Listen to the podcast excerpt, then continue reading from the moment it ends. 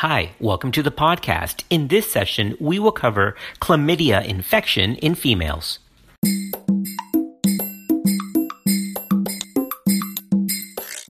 Chlamydial infection is the most frequently reported infectious disease in the United States, and prevalence is highest in persons aged less than 24 years. Several sequelae can result from chlamydia trachomatis infection in women, the most serious of which is PID, ectopic pregnancy, and infertility. Some women who receive a diagnosis of uncomplicated cervical infection already have subclinical upper reproductive tract infection.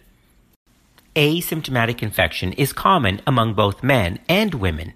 To detect chlamydial infections, healthcare providers frequently rely on screening tests. Annual screening of all sexually active women age less than 25 years is recommended by the CDC and ACOG, as is screening of older women considered at high risk for infection. Although chlamydia incidence might be higher in some women aged greater than 25 years, in some communities, overall, the largest burden of infection is among women aged less than 25 years. All right, so here's the clinical pearl. Although ACOG and the CDC recommends annual screening of all sexually active women aged 25 years or under, it's a little bit different for men. Although evidence is insufficient to recommend routine screening for chlamydia in sexually active young men because of several factors like feasibility, efficacy, and cost effectiveness, the screening of sexually active young men should be considered in clinical settings with a high prevalence of chlamydia like adolescent clinics, correctional facilities, and STD clinics, or in populations with high burden of infection, like men who have intercourse with men. Now, among women, the primary focus of chlamydial screening efforts should be to detect chlamydia, prevent complications, and test and treat their partners, whereas targeted chlamydia screening in men should only be considered when resources permit, prevalence is high, and such screening does not hinder chlamydia screening efforts in women. More frequent screening for some women, like adolescents, or certain men, like men who have sex with men, might be indicated. All right, well, let's get into diagnostic considerations. Chlamydia trachomatis urogenital infection can be diagnosed in women by testing first catch urine or collecting a specimen from the endocervix or the vagina. NAATs, that's nucleic acid amplification tests, are the most sensitive tests for these specimens and therefore are recommended for detecting chlamydial infection. NAATs that are FDA cleared for use with vaginal swab specimens can be collected by a provider or self collected in a clinical setting. All right, well, let's give out another clinical pearl here. Although the swab of the endocervix and the vagina are equivalent, and although a first catch urine is recommended as well, it's important to note that in some cases, the first catch urine can miss up to 10% of cervical vaginal infections. Now, we'll cover treatment in just a minute, but after treatment a test of cure to detect therapeutic failure, which usually implies like a repeat test in three or four weeks, is not advised for persons treated with the recommended or alternative treatment regimen, which we'll get into in a minute, unless the patient is pregnant.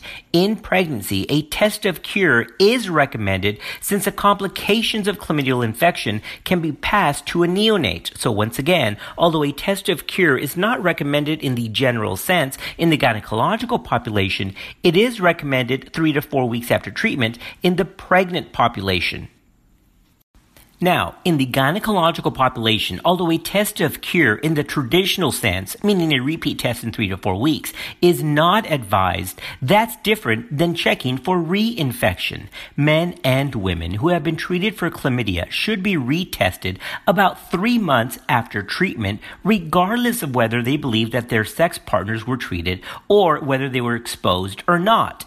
If retesting at three months is not possible, clinicians should retest whenever persons next present for medical care within the 12 month period following initial treatment. Once again, testing for a test of cure in the gynecological population is not recommended, but retreatment for reinfection at three months is.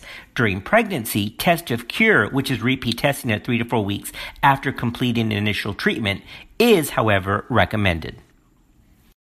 All right, we've covered a lot of stuff. Let's take a quick break and we'll come back and talk about treatment and then we'll give pregnancy considerations.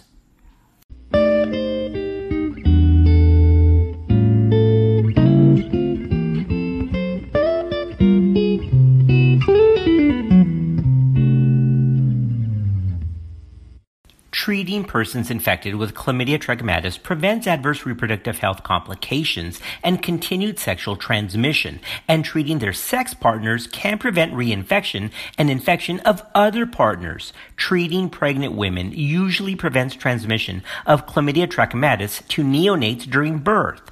Chlamydia treatment should be provided promptly for all persons testing positive for infection. Treatment delays has been associated with complications like PID in those studied. Okay, so the recommended treatment for chlamydia trachomatis is azithromycin or Zithromax, 1 gram orally in a single dose, or doxycycline, 100 milligrams orally twice a day for 7 days. Zithromax and doxycycline are the two recommended regimens. Alternative regimens include erythromycin base, erythromycin ethyl succinate, levofloxacin, or ofloxacin. Okay, so here's a clinical pearl chlamydial infection is still recommended to have single agent therapy, whereas gonorrheal infection with Neisseria gonorrhoeae is dual agent therapy according to the CDC, and that's because of an increase in resistance to Neisseria gonorrhoeae.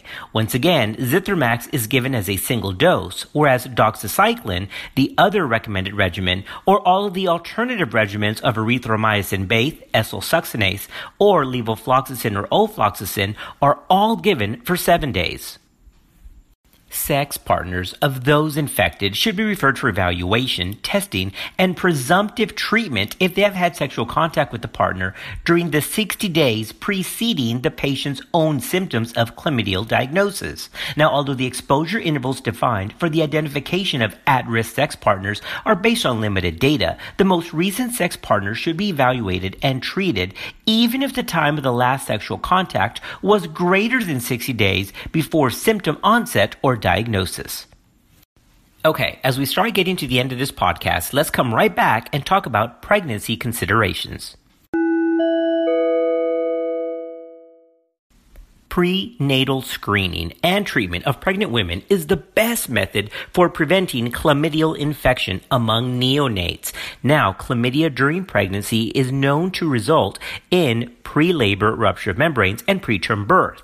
Now, chlamydia trachomatis infection of neonates results from perinatal exposure to the mother's infected cervix. Although the efficacy of neonatal ocular prophylaxis with erythromycin ophthalmic ointment to prevent chlamydia ophthalmia is not clear, ocular prophylaxis with these agents does prevent gonococcal ophthalmia and therefore should be administered. So that's a clinical pearl erythromycin ophthalmic ointment to the eyes of the babies is really to prevent gonococcal infection. And the best way to prevent chlamydial infection of the eye is by identification and treatment of the mother doxycycline is contraindicated in the second and third trimesters of pregnancy, and although human data suggests that ofloxacin and levofloxacin present a low risk to the fetus during pregnancy, but with some toxicity during breastfeeding, animal studies do raise concern about these meds about cartilage damage to the neonates. So, alternative drugs should be used to treat chlamydia in pregnancy.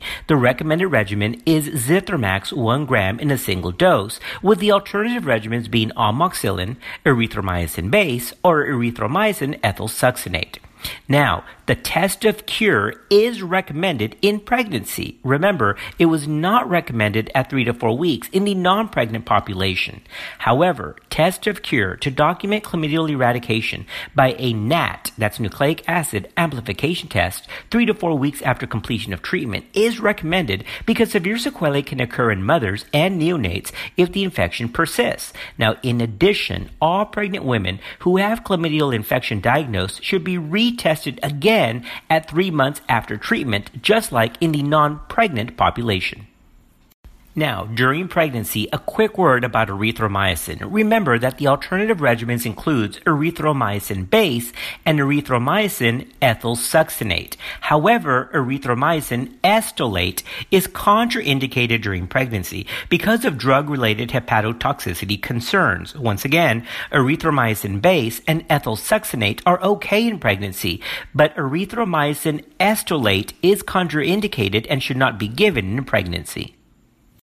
All right, well, let's wrap up this podcast with a quick review of the microbiology of chlamydia. Remember that Chlamydia trachomatis is a diverse group, with Chlamydia trachomatis serovars L1, L2, and L3 causing lymphogranuloma venereum, or LGV, a completely separate clinical situation than the cervicitis and PID picture that we're discussing here. The life cycle of Chlamydia trachomatis consists of two stages, the elementary body and the reticulate body. The elementary body is a dispersal form, which is analogous to a spore. In other words, that's the infectious type.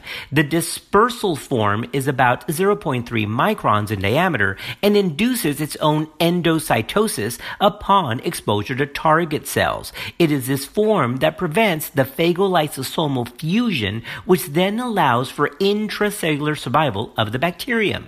Now, once inside the endosome, the elementary body then germinates into the reticulate body as a result of the glycogen that's produced. The reticulate body divides through binary fission at about two to three hours per generation. The cell body has an incubation period of about 7 to 21 days in the host. It contains no cell wall and is detectable as an inclusion in the cell. Now, after division, the reticulate body transforms back to the elementary body and it's released again by the cell after it ruptures by exocytosis.